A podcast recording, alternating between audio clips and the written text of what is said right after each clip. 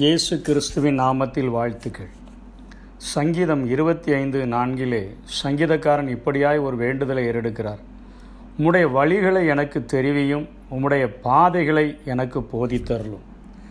மனப்பூர்வமாய் தேவனை தேட வேண்டும் என்பவர்களுக்குத்தான் இப்படிப்பட்ட வாஞ்சைகள் உருவாகக்கூடும் உம்முடைய வழிகளை எனக்கு தெரிவியும் உம்முடைய பாதைகளை எனக்கு போதித்தருளும் என்று ஜெபிக்கிறார்.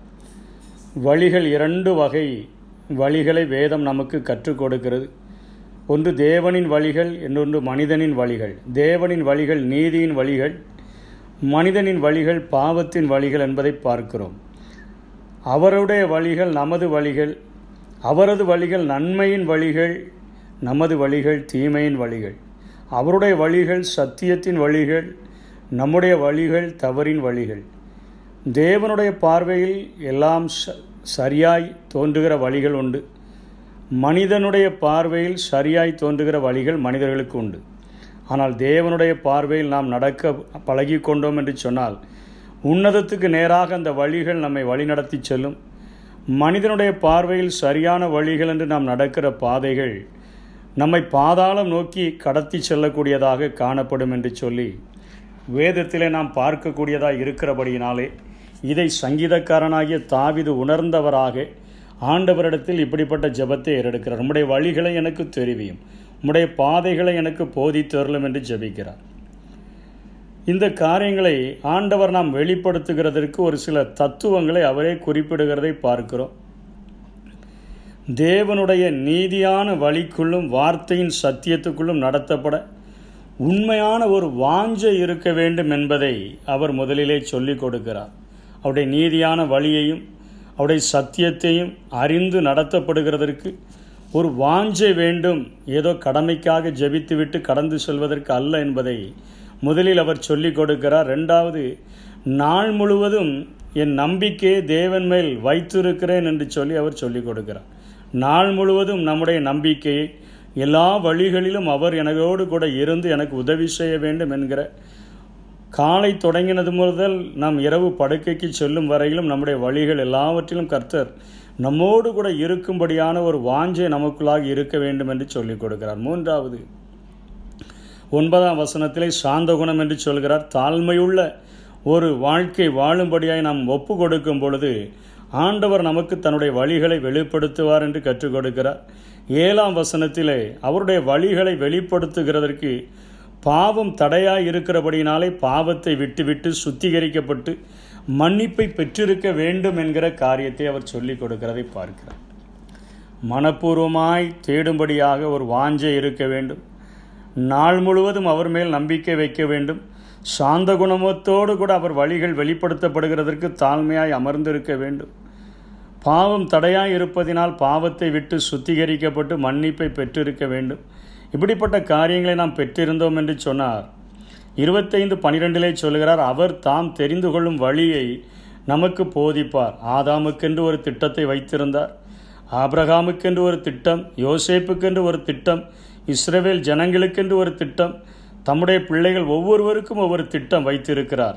ஆனால் இங்கே பவுல போஸ்தலன் எபேசியர் நிருபங்களுக்கு எழுதும் பொழுது ஒரு ஆண்டவரால் ரட்சிக்கப்பட்ட ஒரு மனிதனுக்குள்ளாக இருக்கக்கூடிய பொதுவான திட்டங்கள் அவனுடைய கிரியைகள் மாறுபடலாம்.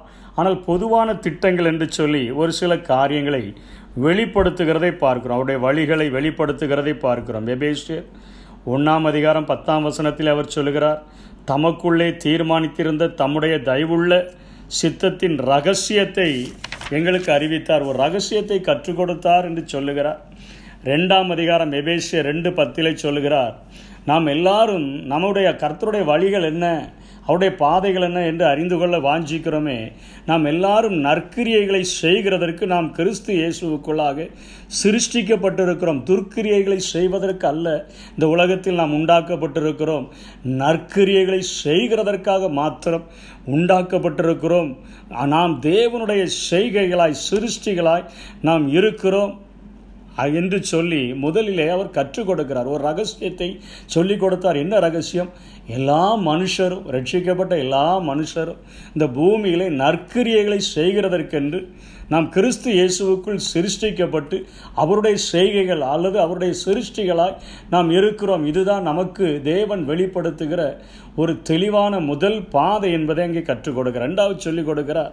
எபேஸ்வர் மூன்றாம் அதிகாரம் பதினோராம் வசனத்தில் இயேசு கிறிஸ்துவை கொண்டு எல்லாவற்றையும் சிருஷ்டித்த தேவனுக்குள்ளே ஆதி காலங்கள் முதல் மறைந்திருந்த ரகசியத்தினுடைய ஐக்கியம் என்னதென்று எல்லாருக்கும் வெளிப்படையாய் காண்பதற்கு காண்பிப்பதற்கு இந்த கிருபை எனக்கு அளிக்கப்பட்டிருக்கிறது. ஆதியிலே ஆதாம் ஏவாள் இழந்துவிட்ட அந்த ஐக்கியத்தை நம்மோடு கூட அந்த ஆதி ஏதேனினுடைய உறவை நம்மிலே புதுப்பிக்கும்படியாக நம்மோடு கூட உறவாடும்படியாக வாசற்படியிலே நின்று தட்டுகிறேன் ஒருவன் என் சத்தத்தை கேட்டு கதவை திறந்தால் நான் அவனுக்குள்ளே வந்து அவனுக்குள்ளாய் உலாவி அவனோடு கூட போஜனம் பண்ணுவேன் என்று சொல்லுகிறாரே அந்த உறவை நம்மோடு கூட ஏற்படுத்துகிற ஒரு ஐக்கியத்தை ஏற்படுத்துகிற ஒரு பாதையை எனக்கு வெளிப்படுத்தினார் என்று சொல்லிக் கொடுக்கிறதை பார்க்கிறோம்.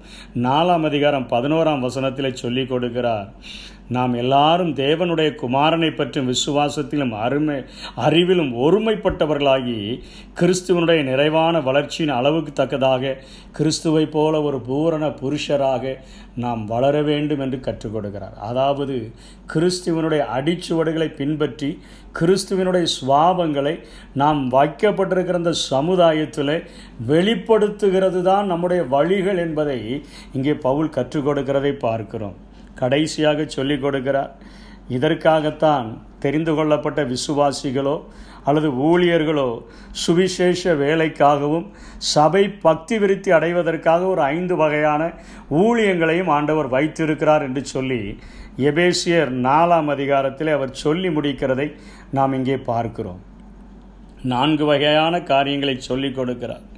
நற்கிரியைகளை செய்கிறதற்கு அவருக்குள்ளாக நாம் சிருஷ்டிக்கப்பட்டு தேவனுடைய செய்கைகளாக இருக்கிறோம். அவருடைய சிருஷ்டிகளாக இருக்கிறோம். நற்கிரியைகளை மாத்திரம் செய்ய வேண்டும் என்று கற்றுக் கொடுக்கிறார் அவரோடு கூட ஐக்கியப்பட்ட ஒரு வாழ்க்கை வாழ வேண்டும் என்பதை கற்றுக் கொடுக்கிறார் மனிதனும் தேவனும் கைகோர்த்து இணைந்து நடக்கிற ஒரு சஞ்சரிக்கிற ஒரு வாழ்க்கை சாத்தியம் என்பதை கற்றுக் கொடுக்கிறார் மூன்றாவதாக நாம் கிறிஸ்து இயேசுவினுடைய சுபாவங்களை வெளிப்படுத்துகிற அவர் எப்படி ஆவில் எளிமையோடு கூட வாழ்ந்தாரோ அவர் எப்படி தாழ்மையாக இருந்தாரோ அவர் எப்படி பாடுகளை சகித்தாரோ அவர் எந்த பூமியிலே ஒவ்வொரு காரியங்களிலும் எப்படி தன்னுடைய வழிகளிலே அவர் ரியாக்ட் பண்ணினாரோ அதே போல் அவருடைய அடிச்சுவடைகளை பின்பற்றுகிற ஒரு வாழ்க்கை வாழும் பொழுது அவருடைய வளர்ச்சிக்கு தக்கதான ஒரு பூரண புருஷராக்குகிற வழியை ஆண்டவர் வைத்திருக்கிறார் என்று சொல்கிறார். கடைசியாக பரிசுத்தவான்கள் சீர் பொருந்தும் பொருட்டு அழைக்கப்படாத இயேசுவை குறித்து கேள்விப்படாத மக்களுக்கு அவரை அறிவிக்கும்படியான ஒரு சுவிசேஷ வேலையையும் சபைக்கு வருகிற மக்கள் பக்தி விரித்து அடையும்படியாக மெய்ப்பர்களாக அப்போஸ்தலர்களாக தீர்க்கதரிசிகளாக போதகர்களாக ஆண்டவர் ஏற்படுத்தினார் என்று சொல்லி ஐந்து வகையான ஊழியங்களையும் அவர் கற்றுக் கொடுக்கிறதை பார்க்கிறோம். இன்றைக்கு நமக்கென்று ஆண்டவர் என்ன வழிகளை வைத்திருக்கிறார் என்னென்ன தீர்மானங்களை வைத்திருக்கிறார் ஆவலோடு கூட நாம் அவரிடத்தை கேட்கும் பொழுது அவர் வழிகளை கற்றுக் கொடுக்கிறவர் மாத்திரமல்ல. நம்மை குறித்த திட்டங்களை நமக்கு வெளிப்படுத்துகிறவர் மாத்திரமல்ல. அவருடைய ரகசியங்களையும் அவர் நமக்கு சொல்லிக் கொடுக்கிற ஒரு ஆண்டவராக இருக்கிறார். அதற்கென்று வாஞ்சிப்போம். அப்படிப்பட்ட கிருபைகளை தேவன் தாமே நமக்கு தந்தருள்வாராக. ஆமை கற்று தந்து நடத்துகிறீ கண்டித்து உணர்த்தி போதிக்கிறீ ஆவியானவரே துய ஆவியானவரே கற்று தந்து நடத்துகிறீ கண்டித்து உணர்த்தி போதிக்கிறீ ஆவியானவரே துய ஆவியானவரே